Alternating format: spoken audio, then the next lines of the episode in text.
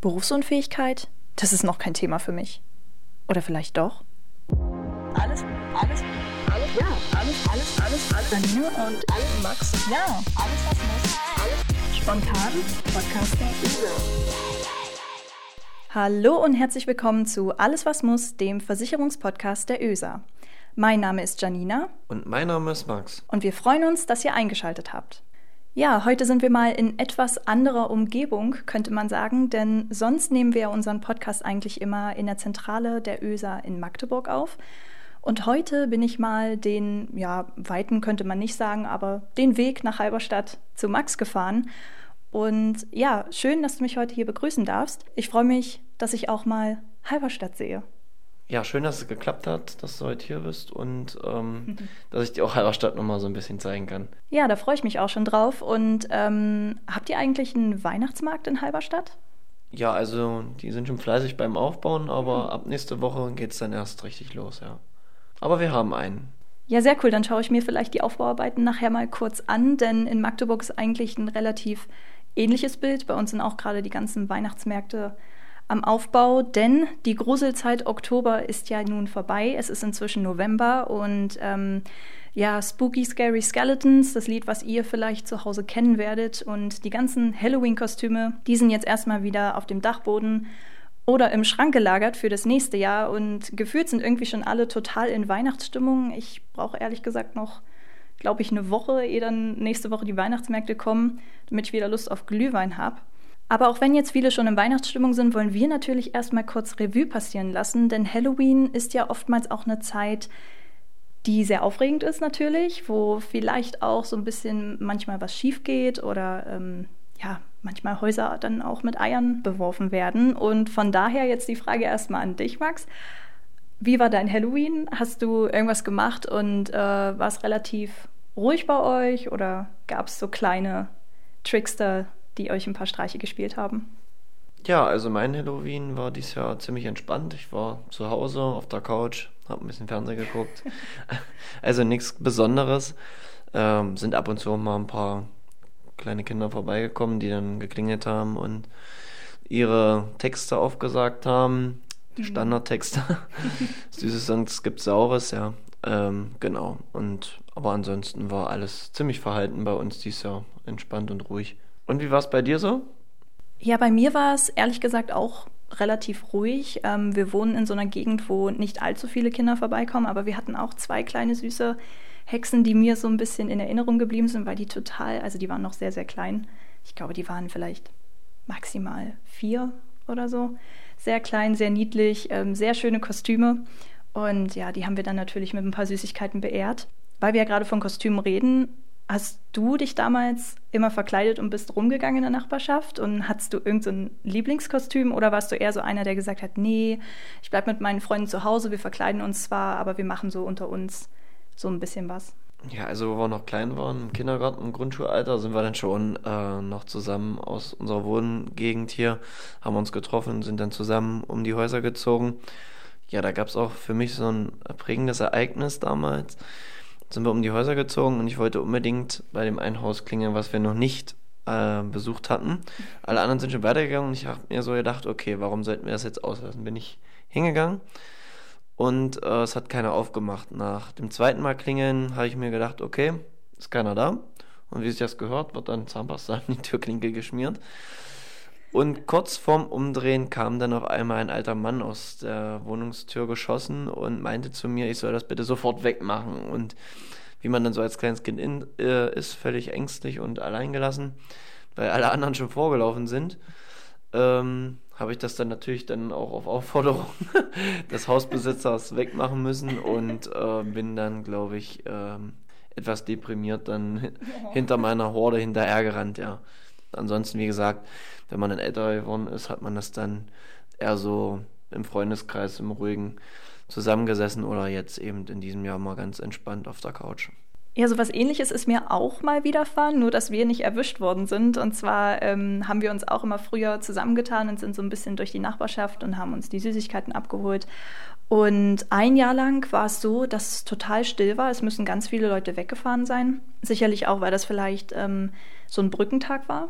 Ich kann mich jetzt nicht mehr an das Jahr erinnern, aber da haben wir auch so gedacht, okay, jetzt ist es ruhig und die Leute sind fast alle nicht zu Hause, jetzt machen wir auch mal so ein paar Streiche. Aber wir haben natürlich super harmlose Streiche gemacht. Ich glaube, da waren wir so zehn Jahre alt oder so und haben uns Klopapier mitgenommen und dann gesagt, okay, wenn jetzt derjenige nicht zu Hause ist, dann legen wir so eine kleine so ein kleines äh, Stück Klopapier ringsrum um den Briefkasten und dann hat sich das und da haben wir uns total gefreut, weil wir dachten, ja, wir spielen auch mal Streiche, aber am Ende war es halt nicht so spektakulär. Aber das war so unser Highlight damals. Aber ansonsten, ähm, ja, haben wir es auch immer relativ ruhig angehen lassen. So jetzt in den letzten Jahren sind es meistens so irgendwelche kleinen Feiern so mit Freunden, dass man sich ein bisschen verkleidet und Spaß miteinander hat. Aber ja, wir waren also beide schon mal so ein bisschen am Streiche spielen.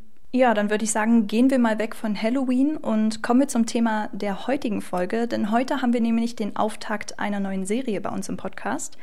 Wie ihr ja sicherlich schon wisst, haben wir schon eine weitere Serie bei uns angefangen, und zwar die vom Im Wald der Versicherungsbegriffe, bei der wir ja quasi so einen kleinen Lostopf gebastelt haben, Lose gezogen haben und so eine kleine Frage-Antwort-Runde veranstaltet haben. Und heute soll es eher weniger in die Quiz-Richtung gehen als in eine Erklärbär-Richtung, denn von nun an wollen wir immer mal wieder eine Versicherung pro Folge durchsprechen und vielleicht auch so ein paar Mythen dazu aufdecken. Sei es also zum Beispiel die Haftpflichtversicherung, die Hausratversicherung oder aber auch die Unfallversicherung.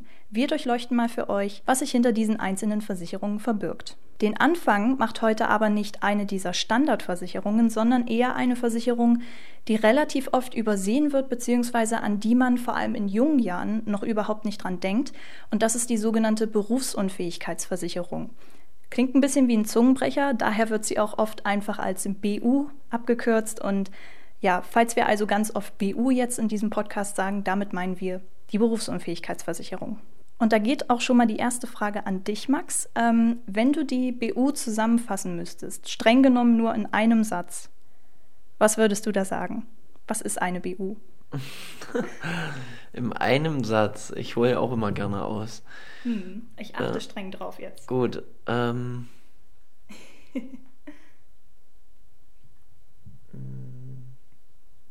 Okay. Die Berufsunfähigkeitsversicherung ist für mich die wichtigste Versicherung, die es gibt und ähm, der Schutz äh, meiner Existenz und meiner Arbeitskraft im Prinzip. Hm, okay, da hast du ja den Satz noch gut gerettet mit dem und. Und äh, man hat vielleicht schon gemerkt, es ist gar nicht mal so einfach, eine Versicherung in einem Satz zusammenzufassen. Und ich denke mal, bei der BU ist es vielleicht auch noch ein bisschen schwieriger. Und deswegen würde ich sagen, Max, das war ein kleiner Scherz. Du kannst natürlich jetzt ausführlich erklären, was eine BU ist. Und ich würde einfach sagen, erzähl einfach mal frei von der Leber. Was kann man sich denn unter einer BU vorstellen? Hm. Die Berufsunfähigkeitsversicherung ist schon, wie in meinem ersten Satz erwähnt, der Schutz von meiner Arbeits oder Schutz für meine Arbeitskraft. Ja, also wenn ich wirklich mal durch Krankheit oder Unfall ähm, nicht mehr meinen Job ausführen kann, dann habe ich ja ein kleines Problem. Und um das eben irgendwo abzusichern. Klar, ich habe auch eine Absicherung über den Staat, aber da kommen wir gleich nochmal näher drauf zu sprechen. Mhm. Ähm, muss man sich aber auch privat vorsorgen. Und um diese Lücke zu meinem ähm, Einkommen eben abzudecken, einerseits die vom Staat, die ich kriege, und davon die Lücke zu meinem Nettogehalt, äh, müsste ich dann eben über eine private Vorsorge absichern. Und die private Vorsorge, das ist ja dann quasi die Berufsunfähigkeitsversicherung, die du bei einem Versicherungsberater abschließen kannst, wo du dann auch regelmäßig einzahlst, also zum Beispiel monatlich, vierteljährlich, wie auch immer. Ähm, und dann am Ende quasi eine Berufsunfähigkeitsrente herausbekommst, mit der du dann die von uns angesprochene Versorgungslücke schließen kannst. Wichtig an dieser Stelle wäre vielleicht auch nochmal zu sagen, dass die BU-Rente, die man dann aus der Berufsunfähigkeitsversicherung zieht, dass die eben nicht bedingungslos gegeben wird, sondern die ist natürlich immer an bestimmte Voraussetzungen geknüpft. Und zwar ist es so, dass wenn man seinen Beruf wegen Berufsunfähigkeit zu mindestens 50 Prozent nicht mehr ausüben kann und das Ganze über sechs Monate geht, was natürlich auch ärztlich attestiert ist, dann erhaltet ihr die BU-Rente. Dazu muss man aber natürlich sagen, auch wenn ihr pflegebedürftig werdet, habt ihr eine Absicherung. Genau. Okay, super. Ähm, was du ja eben schon mal erwähnt hast, ist diese bestimmte Erwerbsminderungsrente. Und ähm, da habe ich mich ein bisschen zu belesen und herausgefunden, dass es früher mal bis zum Jahre 2001, also da, wo wir noch sehr, sehr klein waren, wir beide, ähm, dass es da schon mal eine sogenannte gesetzliche BU gab. Die wurde dann aber im Laufe des Jahres 2001 gestrichen und gegen die Erwerbsminderungsrente ausgetauscht. Mal eine kurze Nachfrage an dich. Ähm, man könnte ja jetzt meinen, ja gut, äh, wenn der Staat für mich vorsorgt, dann nehme ich doch einfach diese Rente, weil dann muss ich privat nicht investieren und habe sozusagen keine Sorgen. Wo liegen denn so die Unterschiede zwischen den beiden, also zwischen der Erwerbsminderungsrente und der Berufsunfähigkeitsversicherung?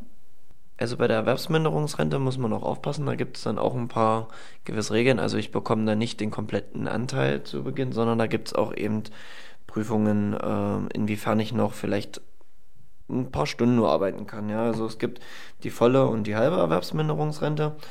Ähm, die volle Erwerbsminderungsrente, wenn ich äh, nur noch unter drei Stunden arbeiten kann am Tag, egal was.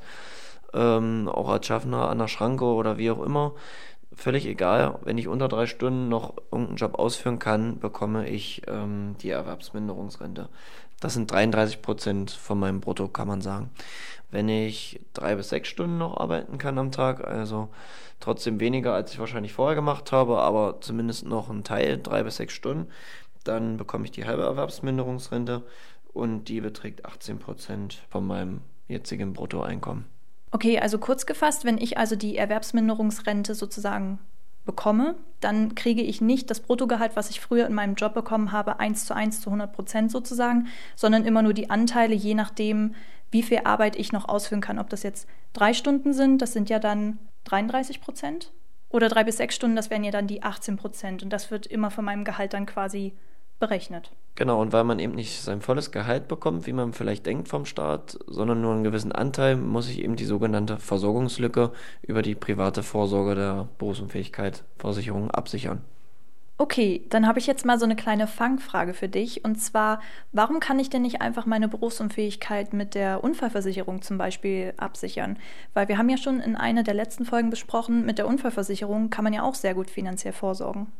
Ja, also die Absicherung einer Unfallversicherung ist schon mal eine gute Sache, aber eben um meine Arbeitskraft speziell gegen Unfälle und gegen äh, Krankheit abzuschließen, wäre es auf jeden Fall sinnvoller, die sogenannte Berufsunfähigkeitsversicherung abzuschließen, ist es ja eben gegen Krankheit und Unfall abgesichert. Genau, wie du ja eben schon so ein bisschen angedeutet hast, ähm, das war ja auch der Sinn dieser Fangfrage. Unfälle sind natürlich nicht immer die Hauptursache für eine Berufsunfähigkeit. Denn ich habe mir auch mal eine kleine Statistik dazu rausgesucht. Unfälle sind nämlich nur zu 8% die Hauptursache für ähm, die Berufsunfähigkeit. Dagegen sind 17% dem Krebs geschuldet, fast 21% die Erkrankung des Skeletts bzw. des Bewegungsapparats. Ich würde jetzt mal auf gut Deutsch sagen Rücken könnte man das, glaube ich, gut zusammenfassen. Und ähm, fast ganze 30 Prozent der Ursachen sind nämlich zum Beispiel Nervenkrankheiten und auch ähm, mentale Krankheiten zum Beispiel. Und von daher ist es eben schwierig, dann mit einer Unfallversicherung sich dann dahingehend gut abzusichern. Und eine Berufsunfähigkeitsversicherung wäre eben, denke ich mal, Max nickt, die bessere Variante. Genau, damit man eben für beide Risiken, einmal für Unfall und einmal für Krankheit, die Absicherung hat. Ja, dann würde ich sagen, haben wir ja schon mal so die Grundlagen zur Berufsunfähigkeitsversicherung geklärt. Und ich würde jetzt sozusagen zum zweiten Teil unserer ähm, Diskussion über diese BU überleiten. Und wie wir beide ja sicherlich wissen, gibt es immer viele Vorurteile zu Versicherungen, ähm, auch zu den Versicherungsformen, ob man es jetzt braucht, nicht braucht und so weiter und so fort. Ähm, und so ist das natürlich auch bei der BU. Und deswegen im zweiten Teil wollen wir jetzt nämlich mal ein paar Mythen durchgehen. Und ähm, Max sagt dann einfach mal aus seiner fachlichen Sicht, wieso da eventuell vielleicht ein paar Denkfehler vorliegen bei diesem bestimmten Mythos. Und dann würde ich sagen, fangen wir auch einfach mal gleich an mit Mythos 1, mit der Aussage, ich bin zu jung für eine BU, beziehungsweise ich bin jetzt noch zu jung, um eine BU abzuschließen. Was sagst du denn zu diesem Mythos, Max? Ja, also viele denken ja, dass man äh, eine Berufsunfähigkeitsversicherung erst braucht, wenn man wirklich ein eigenes Einkommen hat. Also sprich, vielleicht auch nach der Ausbildung erst, ähm, wenn ich einen festen Job habe und so weiter und so weiter. Aber Das kann ich auf jeden Fall widerlegen. Eine Berufsunfähigkeitsversicherung kann man bereits mit 16 Jahren abschließen. Wäre auch angebracht, weil ganz einfach die Beitragssätze und meine, mein Gesundheitsstatus sicherlich mit 16 noch besser ist als mit 25 oder 30, ja. Weil da kriegt man dann Jahr für Jahr vielleicht doch das eine oder andere Wehwehchen dazu, was schon wieder im Endeffekt ähm, einerseits mein Risiko vergrößert und dadurch natürlich auch den Beitrag. Ja. Außerdem, wie schon eben kurz angeschnitten, ist das Alter auch ein wichtiger Faktor, weil es eben auch beitragsentscheidend ist. Weil viele denken eben auch, okay, wenn ich Schüler bin oder äh, in einer Berufsschule sitze oder in einer Ausbildung, dass ich da irgendwie andersweitig noch einen Schutz habe oder über meine Eltern versichert bin oder wie auch immer. Aber genau das ist der Denkfehler dabei. Man ist dann wirklich schon ähm, ja, verpflichtet, mehr oder weniger gerade dann was zu machen, sich privat vorzusorgen, weil ich eben noch gar keine Absicherung äh, über den Staat habe, also sprich über die Erwerbsminderungsrente, weil ich vorher fünf Jahre mindestens äh, in den gesetzlichen Rententopf eingezahlt haben muss, um überhaupt einen Anspruch vom Staat zu haben. Um das euch nochmal am Beispiel zu verdeutlichen, wenn ich zum Beispiel als Schüler mit 16, 17 einen schweren Unfall habe oder äh, eine schwere Erkrankung habe und dadurch berufsunfähig werde oder nicht mehr arbeitsfähig bin, dann sitzen, äh, wenn ich keine private Vorsorge über eine Berufsunfähigkeitsversicherung habe, meine Eltern voll auf meinen Kosten, mein ganzes Leben lang. Und um das zu vermeiden, muss man eben gerade in dem jungen Alter auch schon daran denken, sich privat vorzusorgen. Ja, du hast es ja eben schon mal so ein bisschen angedeutet. Man sagt ja immer so schön, je früher, desto besser. Und du hast schon mal das Alter 16 genannt.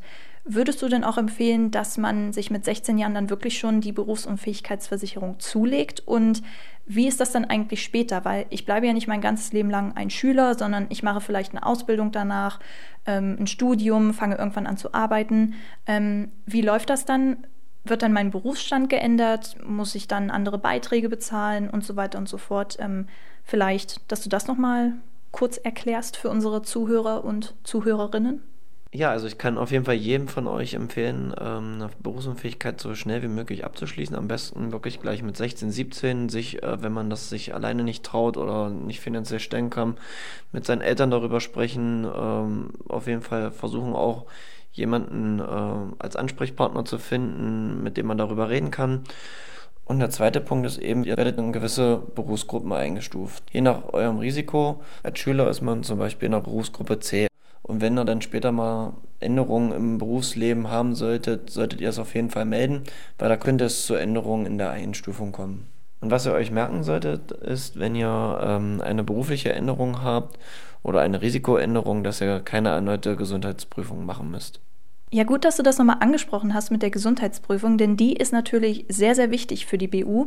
Denn die Gesundheitsprüfung, nur damit ihr mal zu Hause wisst, was das überhaupt sein soll, die fragt natürlich sozusagen nach den gesundheitlichen Risiken, die ihr vielleicht habt um euch entsprechend versichern zu können. Und äh, wie Max das schon erwähnt hat, wenn man natürlich mit 16 eine BU abschließt, dann hat man natürlich durchschnittlich gesehen weniger gesundheitliche Risiken als zum Beispiel jemand, der die BU, sagen wir mal, vielleicht mit 35 oder 40 abschließt. Wir diskriminieren hier keinen, aber wir gehen einfach mal so auf die Fakten ein. Und ähm, das ist eben dann einerseits natürlich der Vorteil, wenn man die BU jung abschließt und andererseits ergibt sich dadurch natürlich auch, was Max eben schon mal angesprochen hat, dieser bestimmte Beitragsvorteil. So, dann würde ich sagen, kommen wir auch schon mal zu Mythos Nummer zwei. Und äh, da habe ich so eine kleine Story, die ich dir erzählen möchte. Und da kannst du ja dann mal deine Expertenmeinung dazu sagen, ob man das vielleicht so verantworten sollte oder nicht. Die Spannung steigt. und zwar ist Mythos Nummer zwei nämlich ähm, die Aussage, mir passiert schon nichts. Und die Story dahinter ist, ähm, als ich mir vor drei Jahren meine Berufsunfähigkeitsversicherung zugelegt habe als Studentin, ähm, da hatte ich natürlich noch nicht so viel Ahnung von dem ganzen Thema und habe mich mit meinen Kollegen und Kolleginnen drüber unterhalten und die haben mir so ein paar Tipps und Tricks gegeben. Und als ich die dann abgeschlossen hatte, dachte ich mir, hm, okay, du hast jetzt in deinem Alter mit 18 Jahren noch nicht so wirklich über die Berufsunfähigkeit nachgedacht. Fragst du einfach mal Leute, die genauso alt sind wie du, ob die da schon mal dran gedacht haben, weil wie ich jetzt weiß, ist es natürlich sehr wichtig, dass man so eine Versicherung hat. Und dann habe ich mich mit ein paar Leuten unterhalten und habe da auch so ein paar Stories gehört, ähm, die dann eben gesagt haben, ja, ich habe auch schon eine und dies und das. Und eine Person hatte dann zu mir gesagt, Ja, ich habe schon äh, eine Berufsunfähigkeitsversicherung, seit ich 16 bin. Ähm, habe da jetzt auch eingezahlt, aber äh, ganz ehrlich, die ist total unnötig. Die habe ich jetzt gekündigt, ähm, weil mir wird eh nichts passieren. Und das Schlimmste, was, sage ich mal, in meinem Job passieren kann, ist, dass ich blind werde, weil ich dann bestimmte Tätigkeiten nicht mehr ausführen kann. Und ähm, da weiß man sich ja aber auch zu helfen. Da gibt es ja auch nötige Mittel, die sozusagen dann das Arbeitsleben unterstützen. Ähm, das fand ich ziemlich krass und ich war danach so ein bisschen baff. Und das ist jetzt ein ziemlich krasses Beispiel, muss man dazu sagen. Aber was würdest du denn dieser Person raten, wenn du sie treffen würdest? Ja, ich würde der Person auf jeden Fall dazu raten, die Berufsunfähigkeitsversicherung nicht zu kündigen. Einfach aus dem Grund schon mal, du hattest ja das Beispiel angesprochen, dass er meinte, dass er ihm auf Arbeit eben dies und das ähm, durch seine Blindheit dann eventuell, worüber er nachgedacht hat, nicht mehr machen kann, aber dass es da Alternativen gibt. Mhm. Ist vielleicht auch richtig so.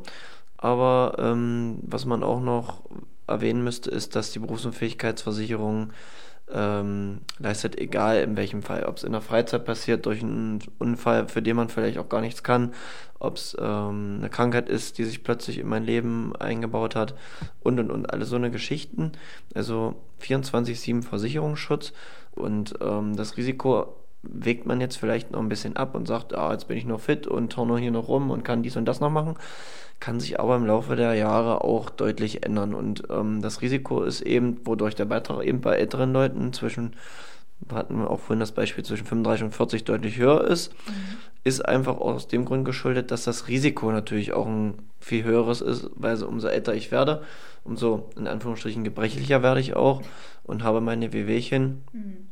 Und um die eben vielleicht in den höheren Jahren, muss nicht sein, kann sein, ähm, abzusichern, ist es eben grundsätzlich wichtig, auch den gewissen Beitrag zu zahlen. Und man darf auch nicht äh, vergessen, ich sichere hier meine Existenz ab und meine Arbeitskraft. Und wenn ich nicht mehr arbeiten gehen kann, habe ich ein echtes Problem. Und dafür brauche ich eben einen gewissen Schutz, um mich eben trotzdem weiter zu ernähren und meinen Lebensstandard aufrechtzuerhalten. Okay, dann weiß die Person ja jetzt erstmal Bescheid, worauf es darauf ankommt. So, und dann würde ich sagen, kommen wir auch schon zum letzten Mythos für diese Folge. Und das ist der berühmte Mythos, in meinem Beruf gibt es keine Gefahr. Und diesen Satz habe ich schon so oft gehört, dass Leute immer wieder sagen, ja, ich arbeite nicht auf dem Bau, ich bin nicht Elektriker, Elektrikerin oder Handwerker, Handwerkerin und so weiter und so fort, sondern ich sitze ja eigentlich nur im Büro. Da kann mir doch nichts passieren. Das ist doch total ungefährlich. Und deswegen brauche ich doch keine Berufsunfähigkeitsversicherung. Was würdest du diesen Leuten raten, Max? Oder sagen wir es mal so, stimmt denn dieser Mythos? Also klar, wir hatten ja vorhin schon geklärt, es gibt verschiedene Berufsgruppen, dafür ähm, hat man natürlich auch verschiedene Gefahren am Tag. Äh, sicherlich ist es so, dass äh, ein Büromensch erstmal ein geringeres Risiko darstellt in der Statistik als der Mann auf dem Bau, ganz logisch. Aber trotzdem darf ich nicht vergessen, mir kann jederzeit was passieren, egal ob in, einem, in der Freizeit oder im Job, im Beruf.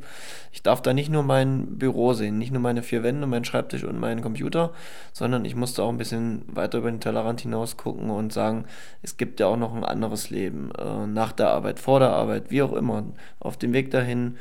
Ähm, also ich habe 24-7 Versicherungsschutz und mir kann jederzeit was passieren und ich kann auch nicht nur durch Unfälle berufsunfähig werden, sondern mir kann auch durch Krankheit was passieren. Das darf man eben auch nicht vergessen, ja. Und das kann eben doch keiner beeinflussen, auch nicht mein Computer oder ähm, mein, meine vier Wände. Ja, sehr cool. Dann würde ich sagen, haben wir ja eigentlich die drei klassischen Mythen zur Berufsunfähigkeitsversicherung gut aufgeklärt oder aufgedröselt, könnte man sagen, und die Basics geklärt. Falls euch zu Hause aber natürlich ein bisschen mehr als diese Mythen oder auch die Basics interessiert, dann könnt ihr natürlich gerne mal auf unserer Website vorbeischauen. Das ist die oesa.de. Oder ihr könnt natürlich auch mal unseren Blog durchstöbern. Das ist die oesa.info. Denn dort erkläre ich zum Beispiel, wieso ich damals schon als Studentin eine BU abgeschlossen habe. Habt ihr sonst noch Fragen zum Thema BU? Dann könnt ihr natürlich gerne auf unser FAQ-Portal auf der Seite alleswasmuss.de gehen alles was muss, klein zusammen und hintereinander weg. Oder unseren Hashtag alles was muss in den sozialen Netzwerken verwenden. Und wir werden dann eure Fragen in einer der nächsten Folgen beantworten. Beim nächsten Mal wird es dann vielleicht schon ein wenig weihnachtlich, denn dann sind wir ja schon im Dezember und dann wird auch sicherlich der Weihnachtsmarkt in Halberstadt und auch die in Magdeburg eröffnen. Und ähm, ja, mal sehen, was wir uns da mal Weihnachtliches einfallen lassen für den nächsten Monat. Ihr könnt gespannt sein. Bis dahin wünschen wir euch erstmal eine schöne Zeit und äh, bleibt gesund und munter. und denkt daran, euch eine BU zu holen. Tschüss. Max. Ja, alles was muss. Spontan. Podcaster.